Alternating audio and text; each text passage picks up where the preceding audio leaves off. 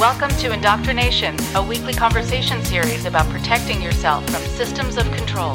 I'm your host, Rachel Bernstein. Hi, everybody. It is so good to be able to speak with you this week. I wanted to start off by letting you know uh, about some of the places that the podcast has been listened to over the last couple of weeks in great numbers, which is always exciting and gratifying. And there's actually uh, a country that's new that I wanted to mention. First, uh, with our listeners, our regular listeners in Australia, thank you so much. And Sweden and Ireland and the Netherlands, and of course, the US and Canada and the UK. And to our listeners actually in Japan. Thank you so much. Please be in contact if you can and let us know about what resonates for you over there. And so for today, we have someone on the show who is so interesting and so learned. And you're going to learn a lot actually by listening to her and all of the research that she's done. Cynane Shay is a nuclear engineer in South Carolina. Her childhood in white Christian nationalism normalized conspiracy theories like Obama's birtherism and the biblical apocalypse. But 2020, with COVID and QAnon, finally made her realize something was deeply wrong. Now, Cynane is writing a book, Taking Off the Tinfoil Hat how lizard people and space lasers dismantled my Christian worldview. Losing loved ones to the pandemic was a tragedy, but losing loved ones to the rabbit hole was its own tragedy. And Cynane needed to understand the quote unquote why of it. So, from the IBLP cult to Jewish space lasers, she pulled the thread, cracked her faith, and found the inseparable link between cults, conspiracy theories, and American white Christian nationalism. Here's Cynane now.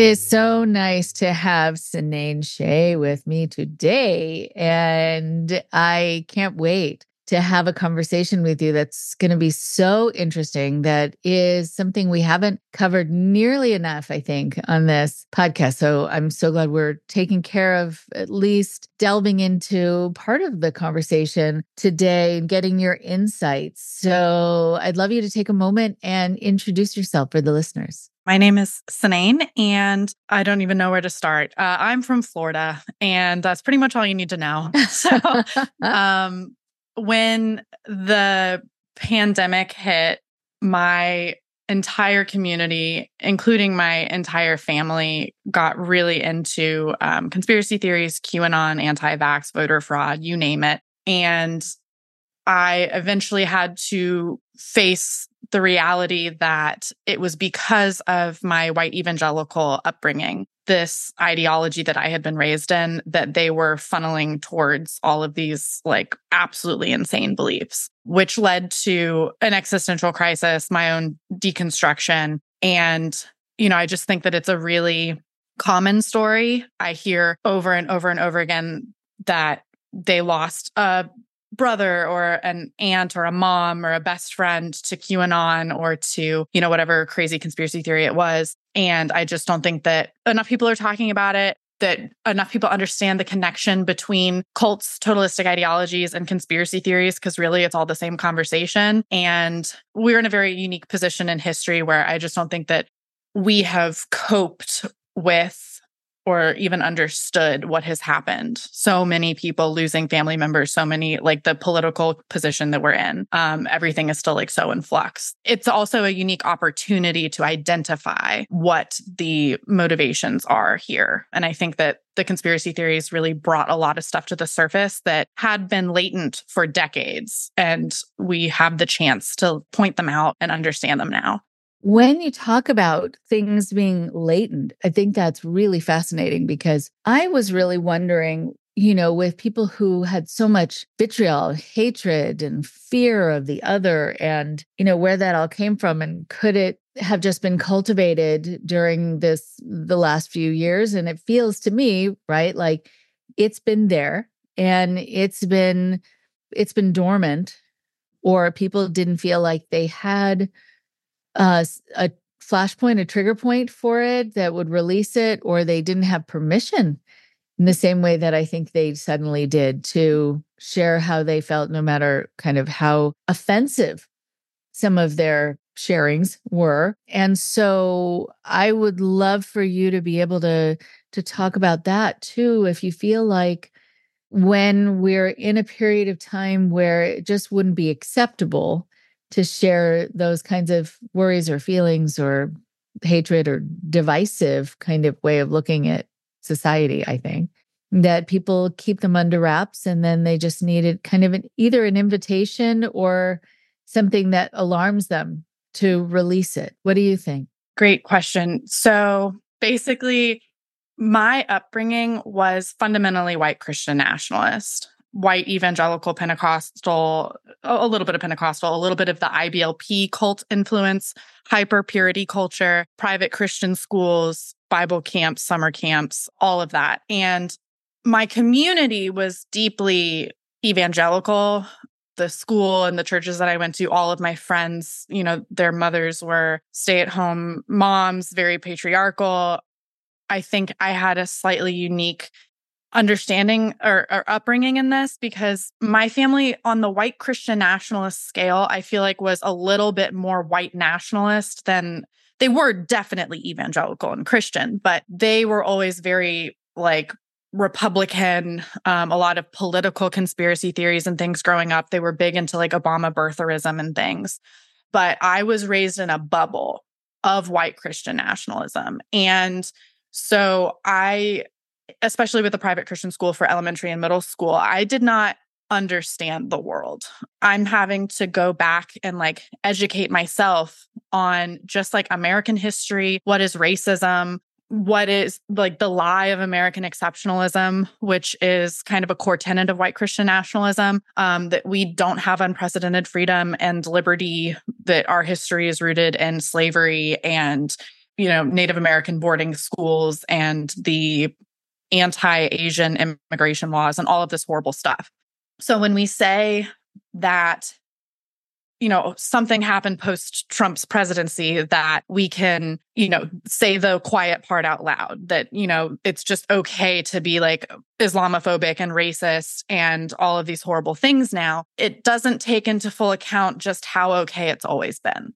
Because you know, I was raised in an ideology that taught us explicitly and implicitly that like racism did not exist anymore. You know that that ended with the civil rights and that everybody had equal opportunity in the united states and you know very much this principle of individualism.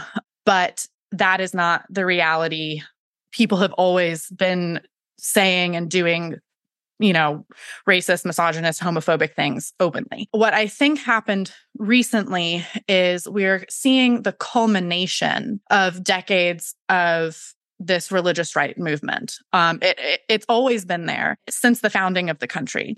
But the modern version of white Christian nationalism that we're seeing is uniquely started in the 1950s and 1960s. Um, a little bit with Billy Graham, but then the religious right really got going with Jerry Falwell and Tim LaHaye, the Moral Majority, um, the Council for National Policy, the Christian Coalition, all of these like religious right lobbying groups that learned to take the uh, evangelical power into politics. And that's been around, like I said, since the 1960s, really is when it began. Um, what I think Trump did uniquely was he combined the religious right, which was already extremely powerful and extremely influential, more openly with like the alt right. And Posner, Sarah Posner, the book Unholy, she does a really good job of explaining that culmination of the alt right with the religious right in a way that had not been done before. People had, you know, courted one side or the other, but Trump, you know, said the quiet part out loud and allowed white Christian nationalism to just be white Christian nationalism.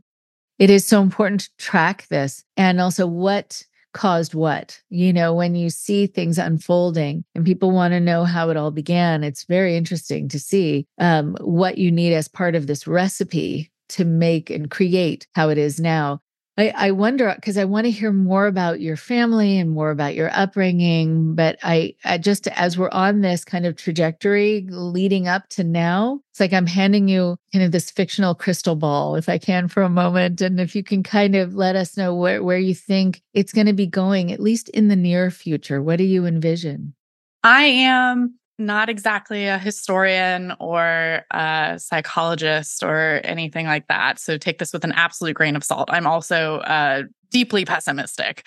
I mean, I think that in the immediate, what we are seeing currently happen, and there's some great groups who are tracking this that you can follow. I want to say American United. Andrew Seidel um, has written, he's a constitutional lawyer. He's written a couple books about white Christian nationalism.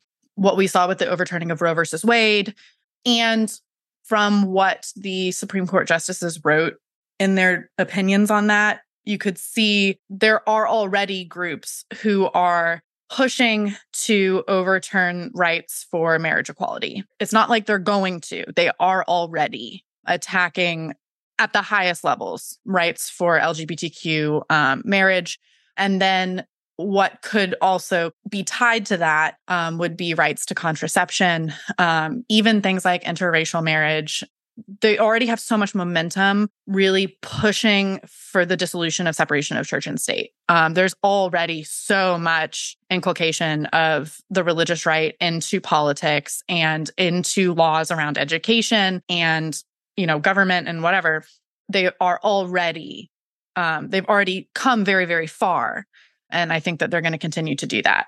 I think that a lot hinges on the next election, obviously. And I, I do, on the optimistic side, um, think that awareness is growing. For the first time, probably, I heard somebody say white Christian nationalism on CNN this week. So, you know, being able to identify the, we can't, you know, fight a problem that we don't even realize is a problem and that we can't we don't understand. So i think the first step is just you know calling out white christian nationalism as the you know movement that we're fighting here. And then second to that like really trying to understand it. There's so much that happens under the radar for so many people um, while we're busy you know saying the pledge of allegiance in school and waving our flags for whatever holiday behind the scenes, people are orchestrating things, they're changing movements, they are rescinding protections, they're creating division, they're shifting uh, media portrayals to, to influence people, to indoctrinate. And it's very slippery. And I wish that they could be really upfront about the intention, but people often don't find that all of this has been going on until suddenly a law is passed and you're thinking how the hell did that get through?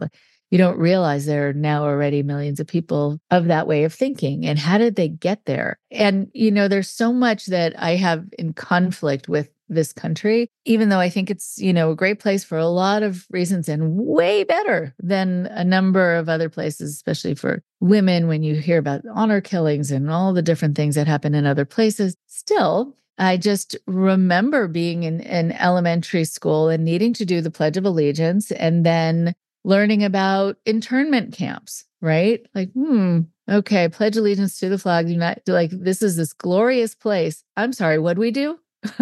really?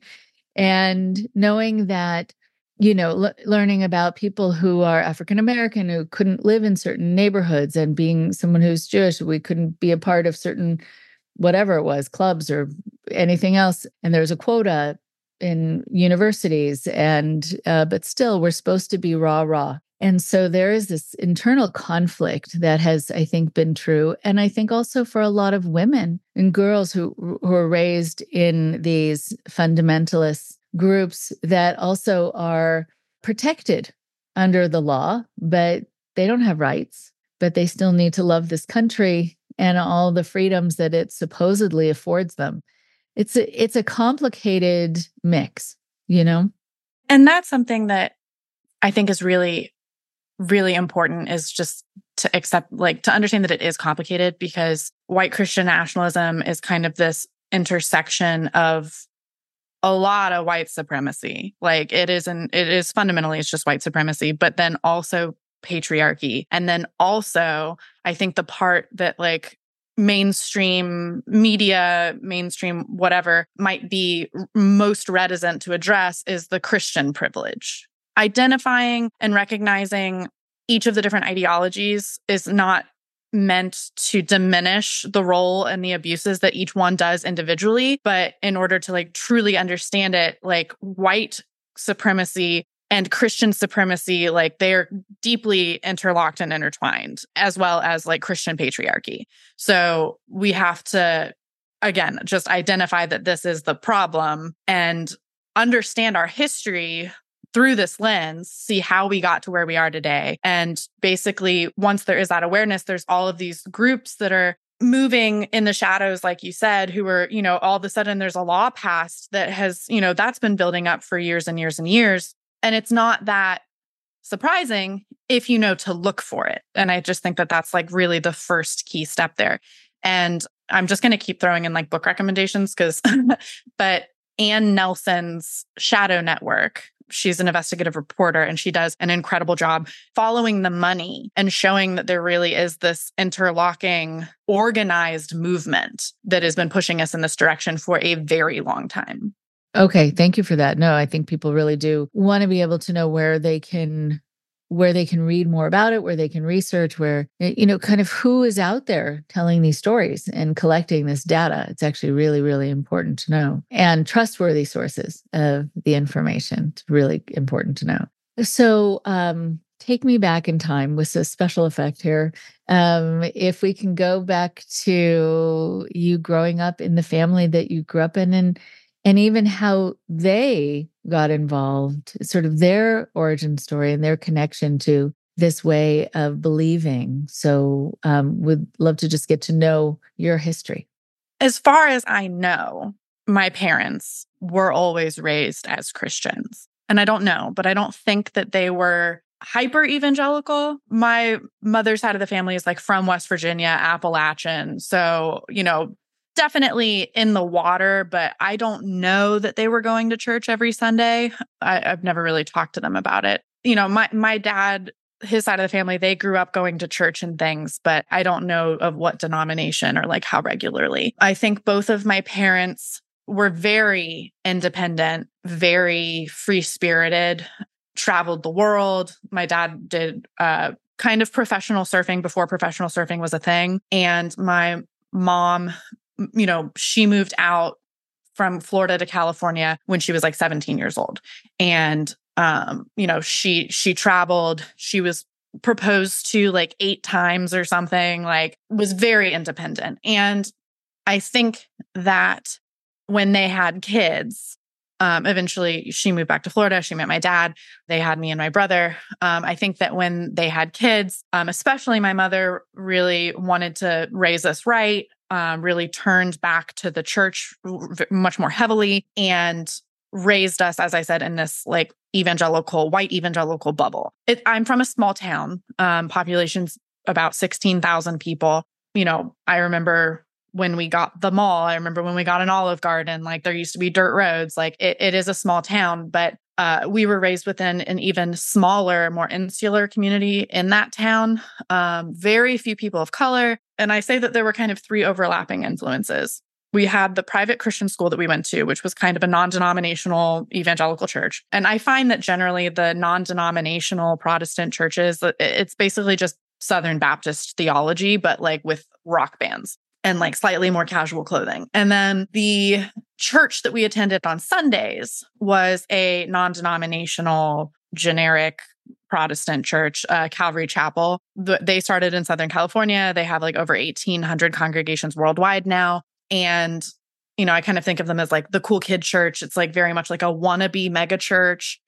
And, and then the third influence that I really had was my best friend who I met when I was 12, um, so through all of middle and high school, I would attend youth group at her church, which was an honest Southern Baptist church, um, which is also where some of my older relatives attended church. So there was uh, definitely like the pure Southern Baptist influence as well. All of these three circles were heavily overlapped people who went to the school, went to the church, went to the youth group, like, and a lot of the girls that I grew up with were going to IBLP summer camps. I remember seeing like Bill Gothard VHS tapes in in my friends' houses. These were the moms and the parents who were running our like, you know, weekend Bible camps and teaching in our private Christian school. Um, so the like I said, the hyper purity culture was in the water.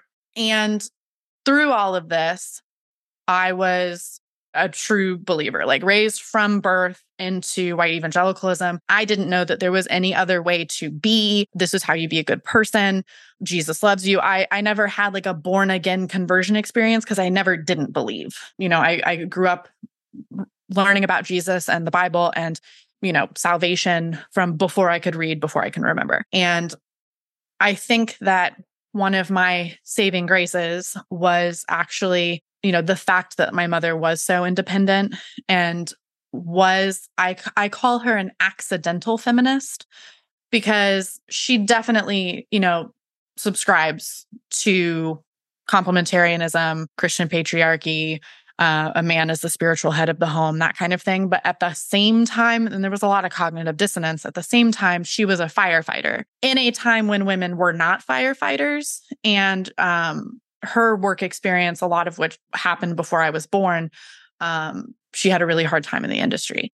And she always told me growing up, and I think this is also because she had that real world experience when she lived on her own and was independent and dated and had friends who were in abusive relationships. And she saw a lot of stuff that my, I feel like my friends' parents did not ever see because they never left the town that they grew up in. They got married at 19 years old, that kind of thing. She always told me to focus on an education, that even though I was a woman, that I needed to be good at school, go as high as I could go, go to college, never trust a man, you know? um, a man can always leave you, was what she said. Like, I should find a God fearing husband who would be the spiritual head of my home, but she also had friends who had two, three kids, had been married for 15 years, and the husband cheated or something. So um, I had just enough of this influence of independence and, you know, kind of counter patriarchy that I had more opportunities, I think, than a lot of my friends growing up.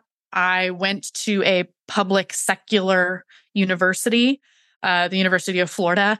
Um, and a den of iniquity.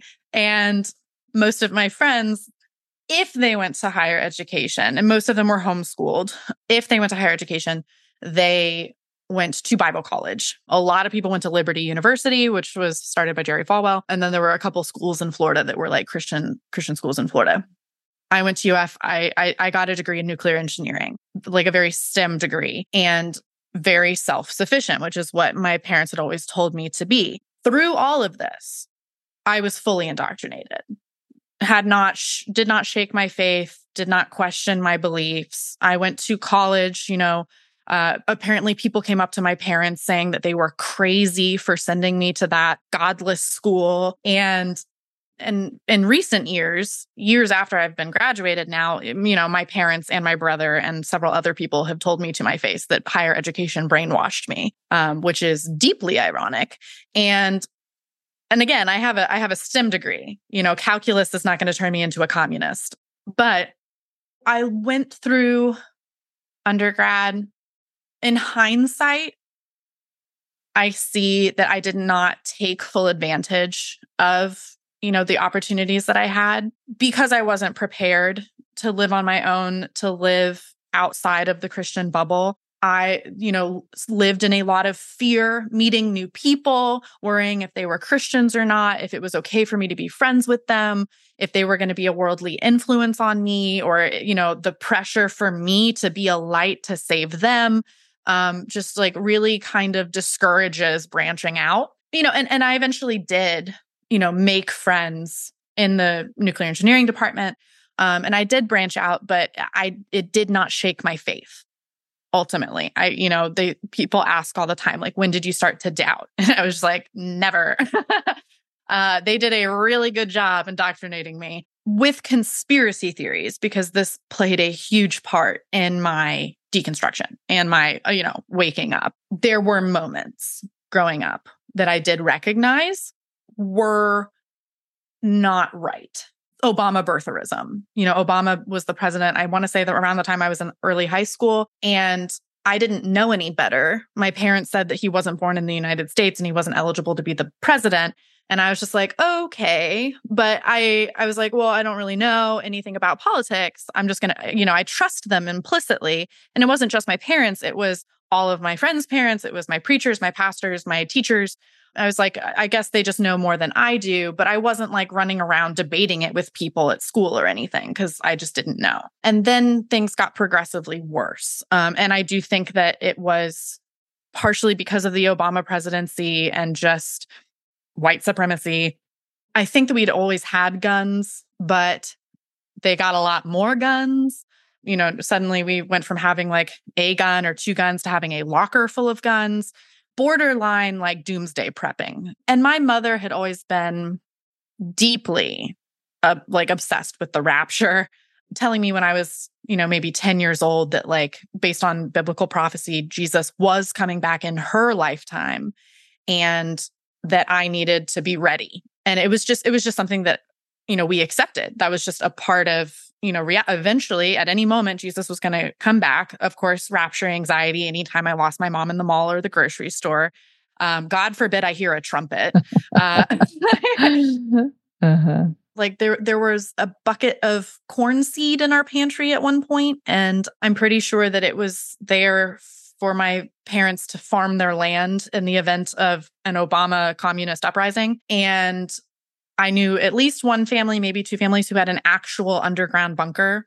And fast forward through undergrad, because I wasn't home as much, when Obama transferred power to Trump in like, you know, January of 2017 or whatever it was, my mom launched into the like, it, it was actually very awkward.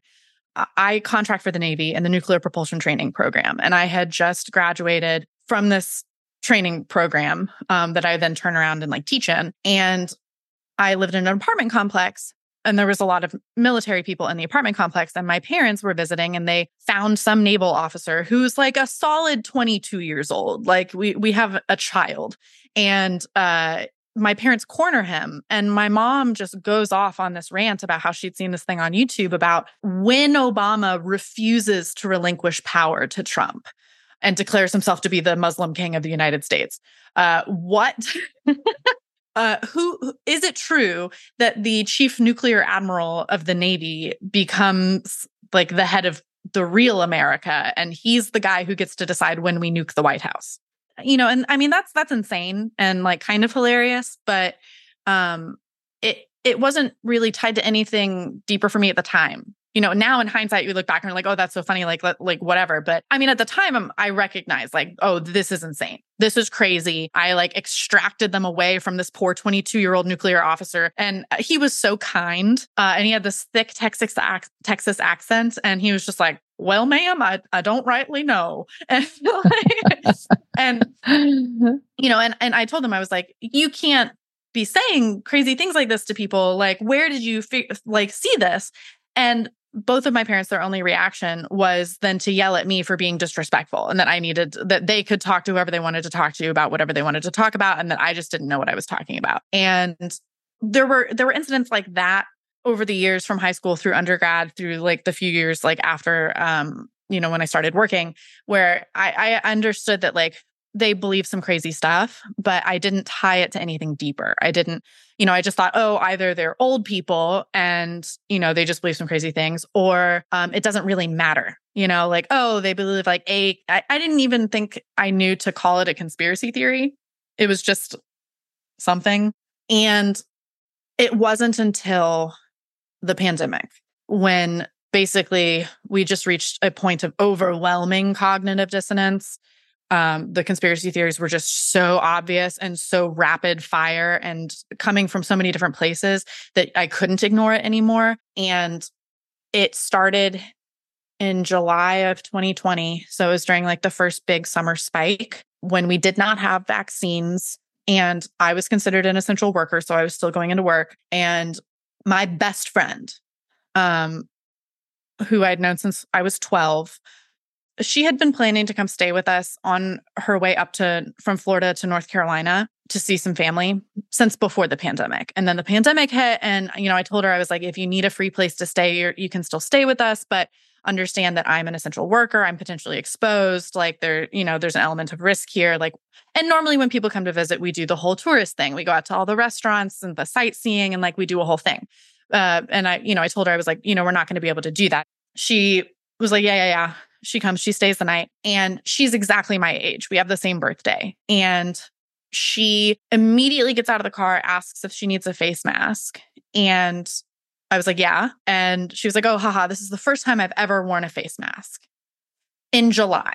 And I had not truly encountered any hardcore like COVID denialism up to this point. You know, and it's hard to talk about this stuff now because in hindsight, it's so obvious.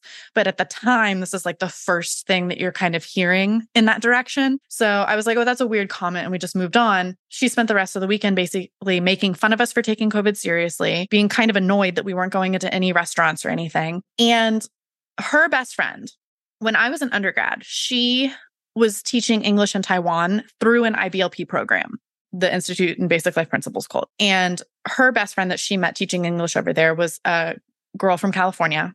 I'd met her once. She was posting rapid fire on Instagram a bunch of conspiracy theory stuff, talking about how there's an imminent communist wave about to take over the country and um, a lot about stuff about the Antichrist, a lot of stuff about biblical end times. Like these are biblical end times. The rapture is imminent, talking about how face masks were child abuse. Um, and face masks were slavery, um, just like a whole bunch of like crazy stuff. And this was the craziest thing that I had seen to that point. And I was talking to my friend about it, and I was like, whoa, what's going on with this California girl? And she just was not bothered. She's like, oh, I don't know. Like, oh, you don't believe in any conspiracy theories? And I didn't know how to answer that question. I was like, what, like Bigfoot? Like, uh, maybe. And she left. And the very next day, basically changed the trajectory of my life. She sent me a voice message that essentially is why I have deconstructed um, and what launched me down like this whole path. And it, it, it was like, oh, because we've been talking about conspiracy theories yesterday. Um, I thought you might think this is interesting my best friend from this church that she went to in our hometown, and it's a small town. I know multiple people who go to this church. Um, she's like, my best friend from this church told me that when the COVID vaccines come out, they're going to be full of secret metal, and that the metal in your blood is going to interact with 5G radiation in order to either control your mind and make you vote Democrat or kill you. She wasn't sure which one. And one, I'm a nuclear engineer and you're talking to me about 5G radiation conspiracy theories, and it's just like insulting. Um, right.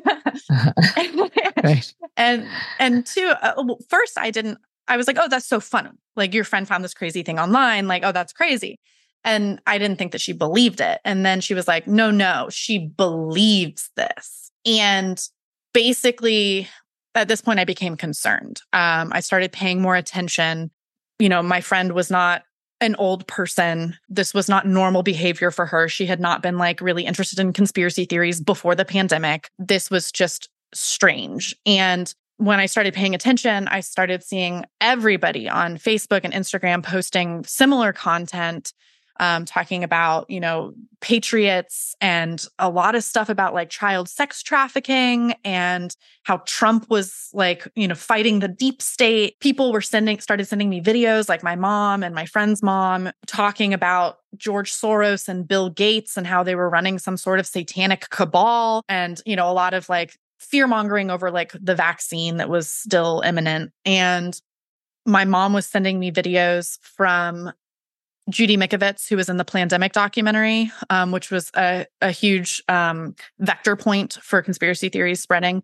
And then um, Simone Gold, who is or was the head of the America's Frontline Doctors Association, which is the group that really popularized the hydroxychloroquine conspiracy theory. My dad only has one lung and is over 65 years old and is a cancer survivor. So he was the definition of high risk, but my parents were stockpiling hydroxychloroquine and we're taking ivermectin, which is a horse dewormer, and vitamin D and thought that this was going to protect them from the pandemic. My brother was in the same vein. Um, I reached out to him thinking that maybe he could, you know, he lives with my my parents, maybe he could talk to them um, and t- get them to take the pandemic seriously. And he just told me that the CDC was lying about the death toll and that we should just let the weak die, even though like that included our dad. Like it doesn't make any sense. And uh, during all of this, we were planning our wedding. Um, okay. Great. So the weekend after my friend came to visit and that started all of this, uh, my now husband proposed. And so I, of course, asked her to be the unofficial maid of honor.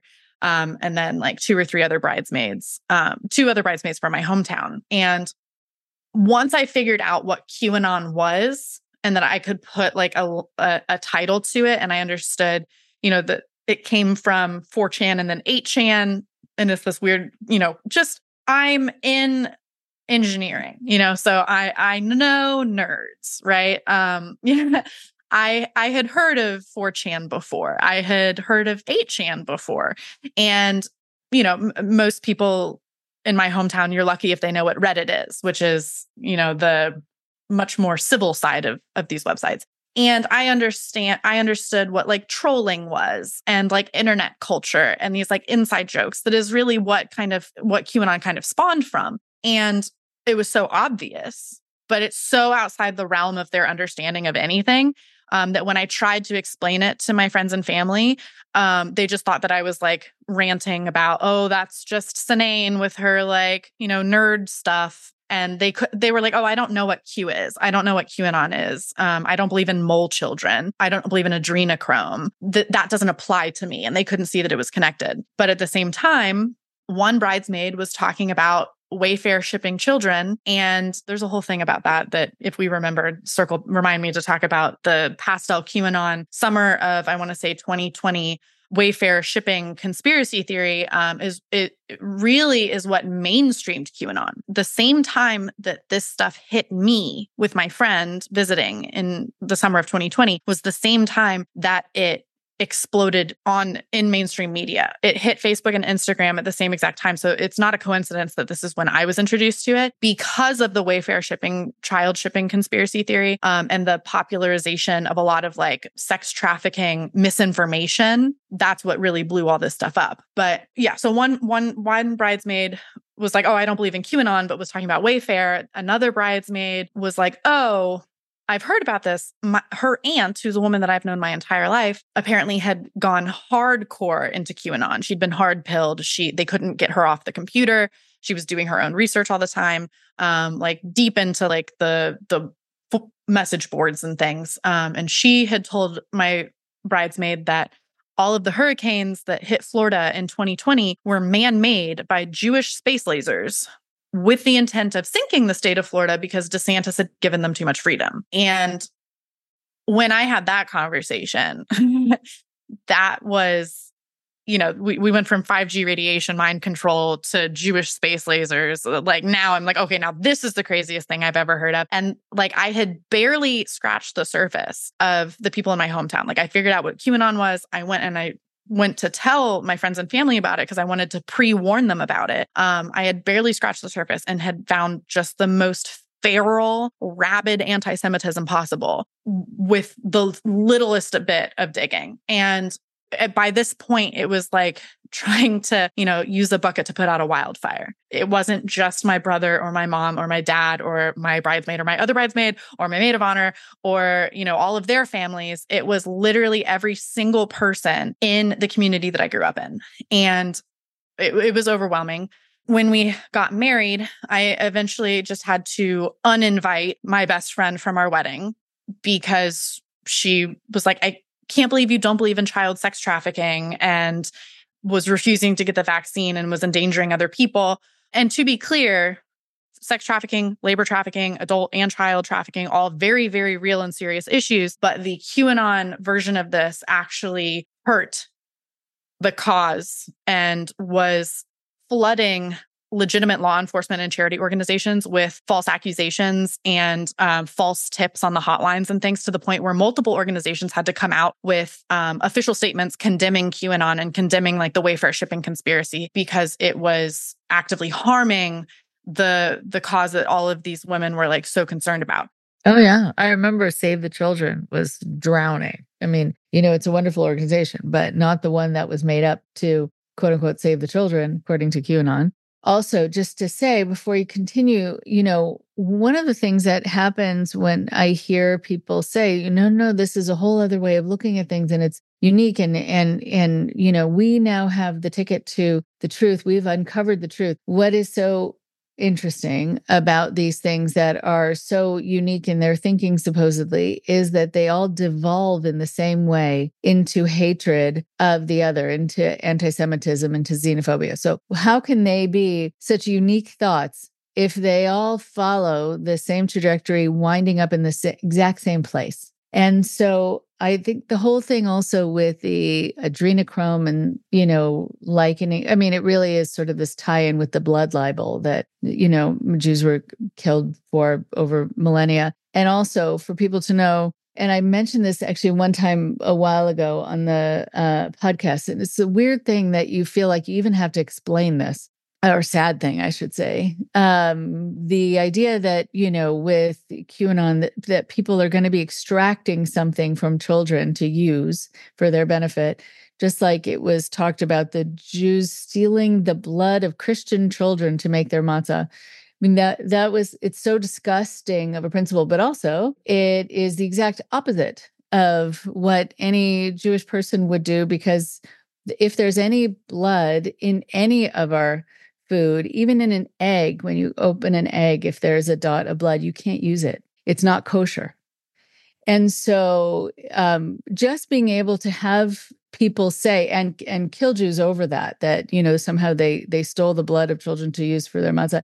It's exactly that that would make it non-edible for a Jewish person. But none of that matters, right? Like it's not logic based, it's not fact based. No one asked, but it becomes the you know the it's like with George Soros, like just like the you know the usual suspects over and over and over again. So how can this be such a unique thought, right?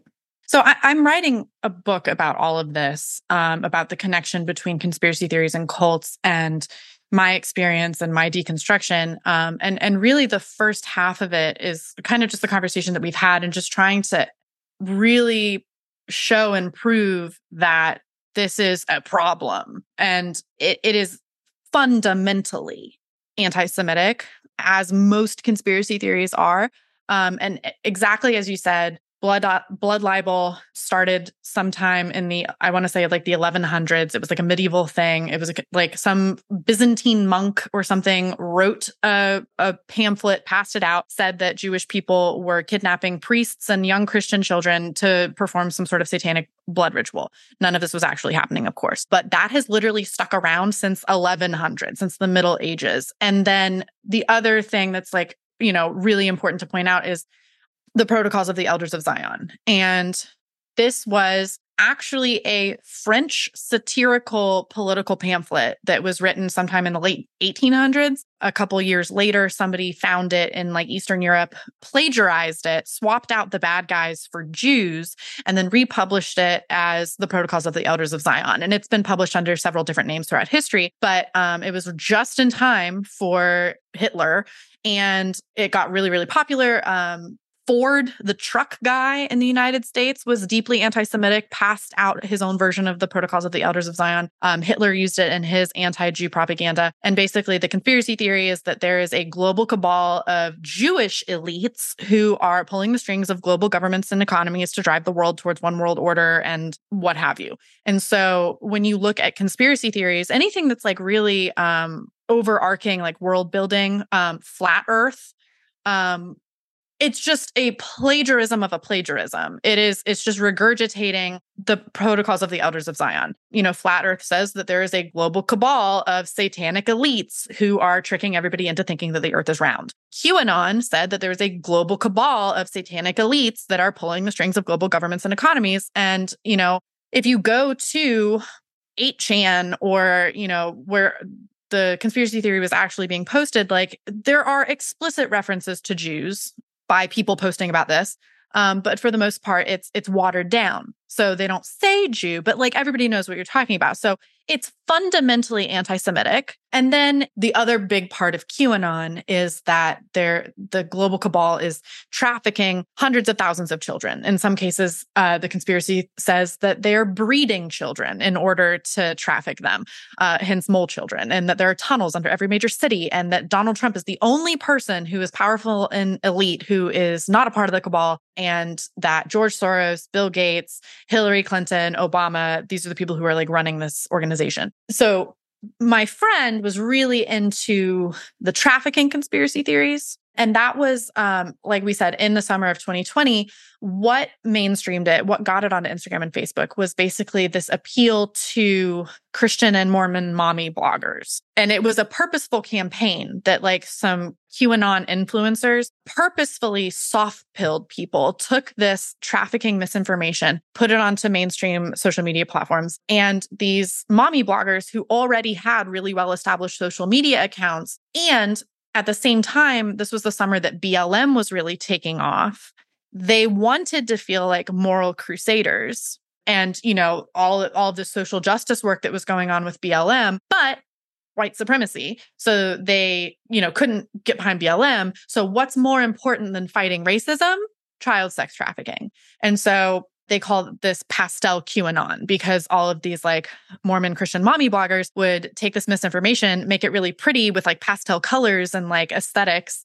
Uh, and then regurgitate it ad nauseum. And there's some really interesting articles that track like the actual statistics of the growth from like just from like July to August. It is uh, exponential. So my friend got wrapped up in that. She was very concerned about uh, child sex trafficking, very obviously concerned about biblical end times my family, my immediate family, was more interested in the anti COVID, anti vax conspiracy theories. And that's where RFK Jr. was really huge uh, one of the one of the top 12 disinformation uh, distributors during the pandemic um, and he has his children's health defense organization that is literally just like an anti-vax organization to like uh, encourage parents not to get their children vaccinated and he would speak at events and at rallies and things and one of his you know more infamous statements was that you know oh even in nazi germany you could run and hide in an attic but we anti-vaxxers there's like no escape for us. So basically saying that they had it worse than anne frank who was murdered in a concentration camp. So just the most vile anti-semitism. So it's connected to horrific anti-semitism and racism and it's also you know the the white supremacy of like the counter BLM movement. It's also connected to counter work against actual sex trafficking charities and things. And then just the obvious effects of not getting necessary medical care during a global pandemic, you know. Right. It's it's truly incredible, and it's interesting you mentioned Ford because yeah, ooh, what a nasty guy. I remember learning about him uh, introducing square dancing in more into American culture, so that it would take the place of jazz dancing, which was evil and which was African American and uh, sinful. And that square dancing, you stayed a certain distance from each other and you only touched for a certain amount of time. And you had to follow the steps that you were given. You couldn't do your own thing like within jazz, which was going to be much more sinful. So, yeah, that was his way of kind of trying to control the masses by making sure, even though square dancing already exists, but still he made it very popular and in and paid school districts, paid people to bring it into their schools so that they wouldn't enjoy jazz. And that is fascinating to me. So, yeah, you can look it up. It's really interesting little tidbit. And uh, there are probably other things like that out there that have happened over time. We had no idea what the origin story was of that. I remember also doing an intervention one time to help a family. And I talked about this briefly on the podcast, but also a while back. This family's daughter was getting involved in um, believing that the storm was coming, that, you know, she she had to hide she had to stockpile she had to be careful and everyone else had to be careful and everyone else was a moron for not i mean that was the words that she used uh, for uh, not believing and um, her father was very concerned about her being so susceptible to this kind of paranoia, saying that she was she'd always been kind of gullible, also his word, that she would get caught up in things. Then during a break one day, he asked me to explain why the Jews started the African slave trade. Okay, this man who is concerned about his daughter being open to ideas that he thinks are crazy. And he asked me that seriously. I said, The Jews who d- weren't in this country? I'm sorry, which ones are we talking about? The ones in Eastern Europe? What? And my colleagues who were there with me, who have dealt with this kind of a lot with different people, where they can see that something is not n- not based in fact, but they can't see it in other areas. Eh, they actually saw, saw that I I was so shocked. I actually lost all the color in my face and didn't know really. I felt like it was like this weird gut punch of reality of wow, this idea only goes so far that that people are going to be susceptible and that the other things though seem factual. So they said, Rachel, why don't you go outside, take a take a little walk? We got this. Thank goodness. I will always be grateful to them. And then they knew the history on it, they could help. But it was it's just interesting to also see where people um, don't they don't recognize things across the board. They don't actually see that that there's so many things that don't have merit. When it underscores or supports their own hatred and their own bias or their own fear that's when it all the logic all breaks down. It's very interesting. Yeah. So basically what happened was I deconstructed out of white Christian nationalism and evangelicalism, whatever you want to call it, um, specifically on December 24th, 2021, Christmas Eve, the specific date, because I basically just tried to get through the wedding and was just thinking, like, it can't possibly be this bad and I I learned what QAnon was, and I was and, and the whole world was learning what QAnon was and was trying to educate myself at the same time that I was dealing with them. So I had an imperfect picture of what was happening. And I, I was just like, I must be wrong. Like it cannot be this bad. Don't burn every bridge, you know, just get through the wedding and like you know don't don't burn every bridge i burnt the bridge with my 5g radiation friend i was like do not show up to the wedding but everybody else and almost immediately after the wedding, we got married in uh, the end of October. So December 24th, Christmas Eve, we were visiting. Uh, well, and and for the actual wedding, instead of worrying about like the color of the napkins and like the you know the what spoons to use and like typical wedding stress, I'm worried that somebody's going to start talking about Jewish space lasers to my in-laws. And then on top of all of the um, you know like the COVID pandemic issues and things, and we got very lucky that our wedding was timed for kind of the lowest point of Delta right before Omicron took off. And at the time, we thought the vaccines were like 99, 98% effective. So we we felt comfortable having an outdoor wedding, but there was a lot of stress. And it was it, wedding stress, COVID stress, QAnon stress, and Christmas, we were visiting my husband's family. I feel really bad because his sister had just bought this gorgeous new home. They had a new baby. It was baby's first Christmas. We were visiting them for Christmas, and I am having a full blown existential crisis. Happy holidays. um, I I got two text messages, one on the 23rd, one on the 24th, from people who do not know each other, one from a work friend, one from an undergrad friend. And they were almost verbatim the same exact text message. And because they knew that I knew everything about QAnon, they both said, Help, I'm home for Christmas. My dad is saying some crazy QAnon stuff. What do I do? And I did not have an answer for them because I was like, I've been trying unsuccessfully for almost two years at this point. And by this point, I had started reading some more books, um, how to talk to people who are wrapped up in conspiracy theories, how to talk to people who are in cults, make emotional connections, appeal to like appeal to your relationship. Don't just try to logic them out of it. Like, you know, I tried every, you know, appeal to their sense of justice. Like I tried every different uh, angle that I could possibly think of. Um, but it was almost kind of like a um, an inverse intervention because instead of like a whole room of like loved ones talking to somebody, it was just me against an entire room. And, you know, I I texted them back and I was like, I'm I'm so sorry. At this point, if your your dad is talking about how the booster shot is the mark of the beast, like I don't know that there's anything you can do. And it just felt and I knew that this was not like a my family problem. I knew that this was not a my hometown problem. I knew that this was affecting a lot of people.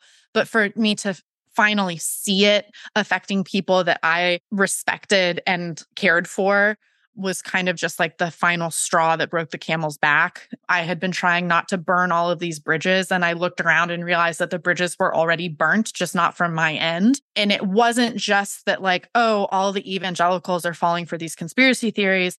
It's all of these evangelicals are falling for these conspiracy theories because they are white evangelicals. There is something wrong with the belief system that I grew up in and that I am a part of that has led us to this point. And I had what felt like a physical snap, like in a single moment, was kind of my deconstruction. And I've read some books, uh, I've read a lot of books, but since then, talking about people who, you know, deconvert out of cult movements and totalistic belief systems and things. And I think that it it was fairly typical that it took me about a year to feel like I had my feet under me again. And my deconstruction was really focused through the unique lens of conspiracy theories. Because I didn't initially start digging into the theology of evangelicalism. I initially started by just trying to read books about conspiracy theories. You know, why do people believe conspiracy theories? And, you know, I read Suspicious Minds by Rob Brotherton, American Conspiracy Theories by Uscinski and Parent,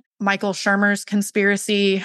Uh, I think he's he's is kind of like a right wing person, but his book had a lot of good information in it, and uh, a couple others. And a lot of them are written before the Trump administration, and a lot of mostly what those books focused on was stuff like the 9/11 truthers or Bigfoot hunters, or the moon landing was fake, or the school shooting, uh, false flag conspiracy theories, flat earth, even, you know, these things that kind of we think of as traditional conspiracy theories that are you can believe that there was a second shooter for JFK's shooting and live a predominantly normal life, you know? And I just don't think that that is what I was dealing with. It wasn't just like a conspiracy theory, it was an encompassing worldview. And I think there's a lot of overlap. Like most of what those books focus on are the logical fallacies that all humans are kind of prone to. Fallacy of bias is like a huge one. You know, you, you are preconditioned to believe that something that agrees with your pre existing beliefs is more true than something that doesn't. But stuff like fallacy of scale. If something really, really big happens, we think that something really, really big must have caused it, but that's not necessarily true. So for COVID, you know, a global pandemic couldn't have been caused by a little lab leak or a virus mutation. It must be the result of some sort of like global cabal scheme or kind of this fallacy of magnitude like the human brain just isn't very good at understanding how big or how small some stuff is. Like once you reach a certain number, it just doesn't really mean anything. Like something on the order of like, you know, 10 to the negative 28. Like that doesn't mean anything to us. So when we were talking about the pandemic, X millions of people have died worldwide, the news kept saying, like, oh, it's this many 9 11s a day, or it's this many football stadiums, just trying to put it into perspective for something that people can understand. Because without that, we can't connect to, you know, the empathy of the situation. We just kind of like write it off. So all all of these different like logical fallacies and things um and uh, are agency bias, our intention bias, all of these things that we're just kind of hardwired to be predisposed to push us into conspiracy theory beliefs, but it didn't answer the kind of big picture, totalistic worldview that I felt I was dealing with. And it wasn't until I found books about cults that I felt like I finally co- was kind of putting my finger on it. And you obviously have uh, a lot of experience in this. So if I say something that you disagree with, please, please let me know. Um, but I read books by like Robert J. Lifton. uh, Margaret Singer, Janja Lalich, Steven Hassan, you know, these people who were cult experts. And what I, my impression was that people use different language. That nobody really agrees on like one specific definition or like, and there are like the uh, ICSA and you know there there are like official definitions but like each expert kind of has their own spin on it and what Janja Lalich and Margaret Singer called a cult was a totalistic uh, a transcendent belief system, a charismatic leader, a system of control, and a system of influence. And um, when you look at Jonestown or Heaven's Gate or you know the Manson family or these really really famous destructive cults that ended in like mass suicide or like mass murder or like what have you, white Christian nationalism is not the same. It doesn't fit that definition. Um, and and you hear people who say like, oh, the cult of Christianity, or um, you know, white Christian nationalism is a cult, and like on, a certain sentiment, like I, you know, there's a lot of parallels to be drawn there, but it just depends on what language you're using. What really helped me was Robert J. Lifton's language of totalistic ideologies, and instead of conspiracy theories, kind of shifting more towards moral panics because also kind of digging into the history of the religious right and you know the 1960s and the 1950s um, that i talked about before you can see that and, and it's it's very paralleled to kind of like historical political totalitarian movements. Um, like large scale totalistic ideologies like adopted into politics but the the Red Scare of the 1950s really provided a lot of fuel, a lot of fear fuel, a moral panic to drive people in the direction of the religious right. And then in the 1960s and 70s, you had the love revolution and you kind of started to form this uh, family values moral panic. And then in the 1980s, you had the satanic panic, which again kind of goes back to, you know, blood libel and like all of these like regurgitated conspiracy theories. And then I grew up in the 1990s and my experience in the 1990s was this very, very insular uh, community and a, an alt culture. We had Christian books, Christian movies, music, camps, schools, Christian everything as an alternative to American culture. And I really think that a lot of that was birthed out of the satanic panic. You know, that moral panic really pushed us into this alt culture. And, you know, the 1960s and 70s, you had the generation of like the Falwells. In the 1990s, you had this massive influence of like the Dobson dynasty. And that's just like kind of the the the culture influence on, on top of the political influence. And now we're dealing with kind of what is an outright attack by white Christian nationalism. They like they've gone from like moving in cultural and political currents into like basically a purposeful attempt to infiltrate and overthrow the government. And my belief is that the moral panic that is really the heart of the totalistic ideology of white Christian nationalism is this family values moral panic. Interesting. That's very interesting. I know we're about to be done with our time together, but I but I wanted to say a couple things here that you know there when there is this overlap between um, these political movements religious movements and also something happening within our culture that is affecting people psychologically then you have this perfect storm. Then you have this idea that takes hold very similar to the satanic panic which affected my work a lot. I was suddenly getting calls from everyone saying that they were in a satanic group or that their child was because uh, they could tell by the way they were dressed because their pastor said if they're wearing this or not wearing that they're satanists by the way it's it's not a problem to be a satanist and i will be talking more about it um, because there's nothing d- dangerous about it and but there were true sociopaths who would run these kinds of um i don't know what they were like services i guess um and you know th- uh sitting on a pentagram and would use that power to abuse people to abuse animals but it had nothing to do with satanism just sociopathy. But but there along with all of this and people getting worried about people going too far afield away from religion away from mainstream religion or away from mm, you know being able to have a good moral code. And then there was this book courage to heal that came out during that time right which was very dangerous very irresponsible. And there uh, there's that whole idea right that if you have repressed memories if there's a part of your childhood you can't remember that absolutely means that you were abused that you were sexually abused 100% so uh, people were then accusing their parents of things and parents were going to jail and they hadn't done anything. And people were coming to me uh, saying they're survivors of abuse. Is very hard to make my way through that to see if that was true or not. But they had already connected that's the other piece of this they'd already connected with a whole society, with a whole community of people who were fellow victims and survivors. And they didn't want to give that up by finding out, in fact, that those things didn't happen to them.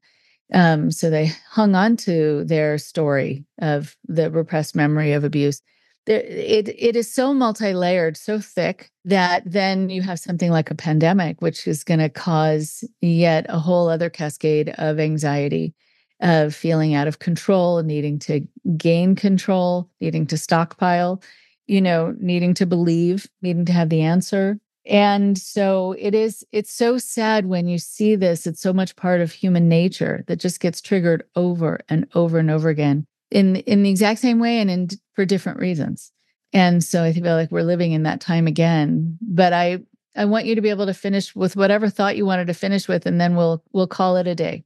Yeah, sure. So basically, when we're having the discussion about conspiracy theories, and I know that this affects so many people that like, you know, you've lost loved ones, you know, hopefully not physically due to the pandemic, but, you know, to the rabbit hole, basically.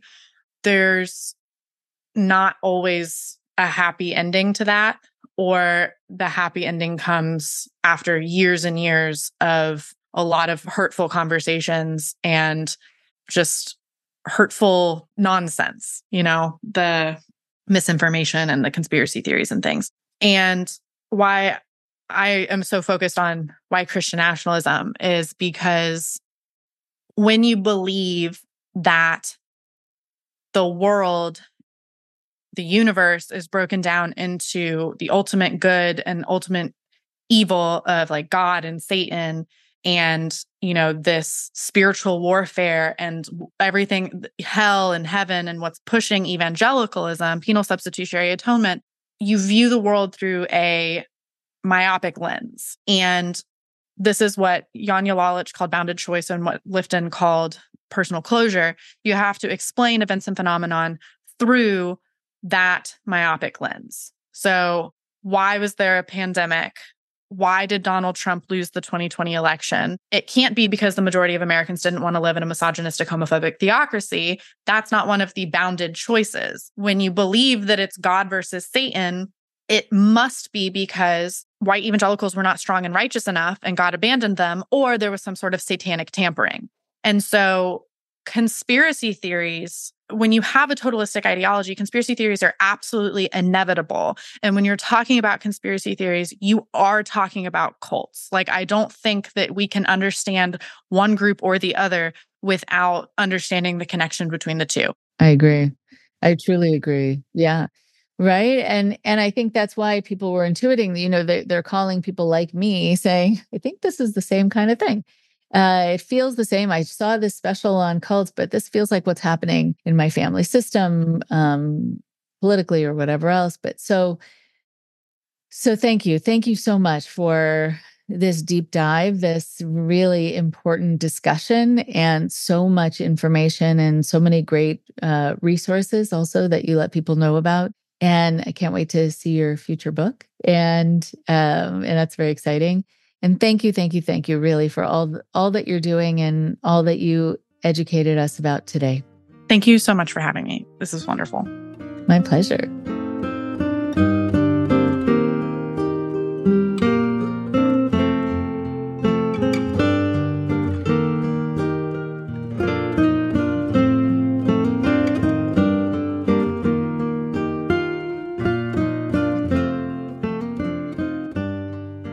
One more thing before you go.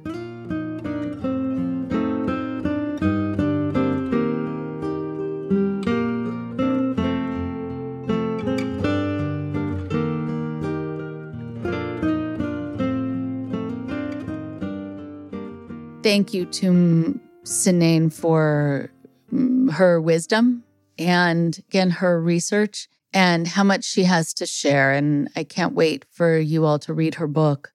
One of the things that she mentioned was this idea that she realized that her family's evangelical upbringing had really led them into a belief in conspiratorial thinking. And so it's really good to try to understand that, that there actually are a number of people who I've worked with who have said, listen, you know, um, I have relatives who came out of um, some kind of belief system that would talk about the end times. And so then when they left that, they were able to find kind of a seamless journey into the world of conspiratorial thinking and Armageddon, and everything is going to be ending sometime soon, and you need to protect yourself. And it all just fit all too well. And then other people who I've talked to who said that their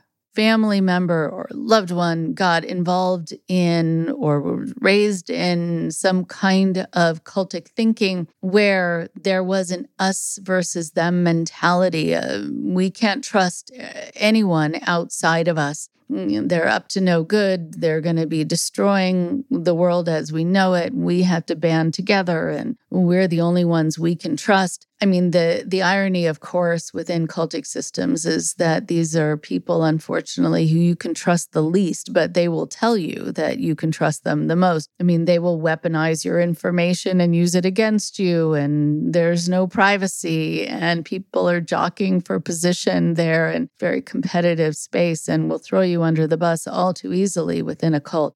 But still, you are given the impression that these are people who you can trust more than anyone else. And so then when people leave, they will sometimes, or even if they haven't left, they'll sometimes be open to conspiratorial thinking and this idea that there are people conspiring, there are people up to no good, people outside of us, uh, outside of our system, our belief system, where we have to band together so that we are not affected by them, infected by them, that we are not destroyed by them. There is a, a general consensus that goes into the paranoid, where again, it is a kind of seamless transition into the land of QAnon kind of thinking and conspiratorial thinking in general. It just fits, again, all too well. What's also true that you know, Cynane brought up is this idea then that these beliefs, these pretty hardcore beliefs about not being able to trust anyone else or that the end of the world is coming soon and you need to prepare yourself for it or you need to adhere to this so that you're among the few who will be protected from it, that it then becomes the thing that's most important, more important, in fact, than any of your relationships, more important than your own life, more important than anything. That there is this idea that beliefs take precedence over your friendships, over your family. And they, as I see them, stand squarely in the middle in between you and your own children.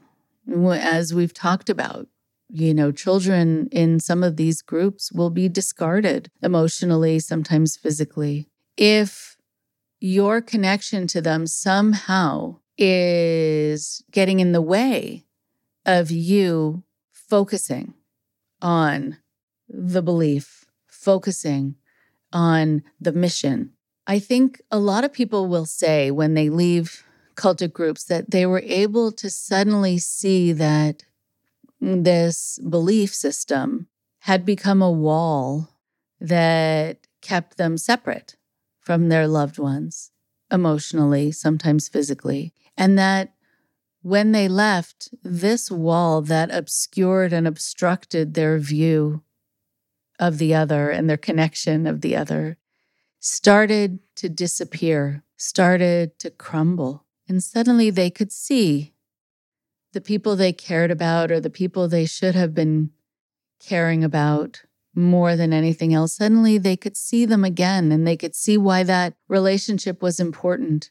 And they could see also that that relationship really should be the only thing that takes precedence. But that is not an option given to people within cultic systems. You have to choose the belief over the people in your life. There is an idea that was crafted by Robert J. Lifton, who is a wonderful thinker on this subject. There is this notion of doctrine over person. This idea that not only do you have to believe in the doctrine over your connection to any other person, but you have to be thinking about the doctrine even over your own person, yourself. And so if you're exhausting yourself, you still have to keep up with the mission. You still have to be mm, recruiting people, even though you're exhausted, even though you're sick, even though you're eight and a half months pregnant. You still need to be out there on the street getting people in. You still need to be believing in the doctrine, even if it's going against what is necessary for your mental health and what's necessary for your physical health even if it goes against doctor's orders for you to follow what they're telling you to follow. And that is all very dangerous.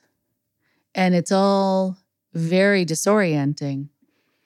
And it keeps you, again, from your connection to the people you should and could be loving the most, and you should and could be caring for the most, including yourself. Nothing is more important than that. And I know every cult leader would disagree with me. But what's also true is that now that I've had a chance to meet a couple of cult leaders, it isn't something they apply to themselves. That's something really important to know because when it comes to putting anything between them and their needs, they wouldn't dare. Cult leaders take very good care of themselves often while they're encouraging everyone else to put themselves last. And so, think about how people within cults usually are exhausted or sick or not well, but the cult leader seems to be doing just fine. And there's a reason for that. You will find that, as with most of the things we hear about in cults, there are extremes. There usually isn't anything in the gray. The rules within cults only apply to the followers. The cult leaders will be doing okay, usually have money, have medical care, have their needs taken care of first, and sometimes only their needs taken care of. And that's sometimes just justified by the people in the group. And that's why Rajneesh could have 44 Rolls Royces while his followers slept on mats on the floor. Somehow it makes sense there, but remember, it doesn't make sense. And if the rules only apply to the followers, then you're not in a healthy organization that actually cares about you. It just cares about the sacrifice they can get you to make.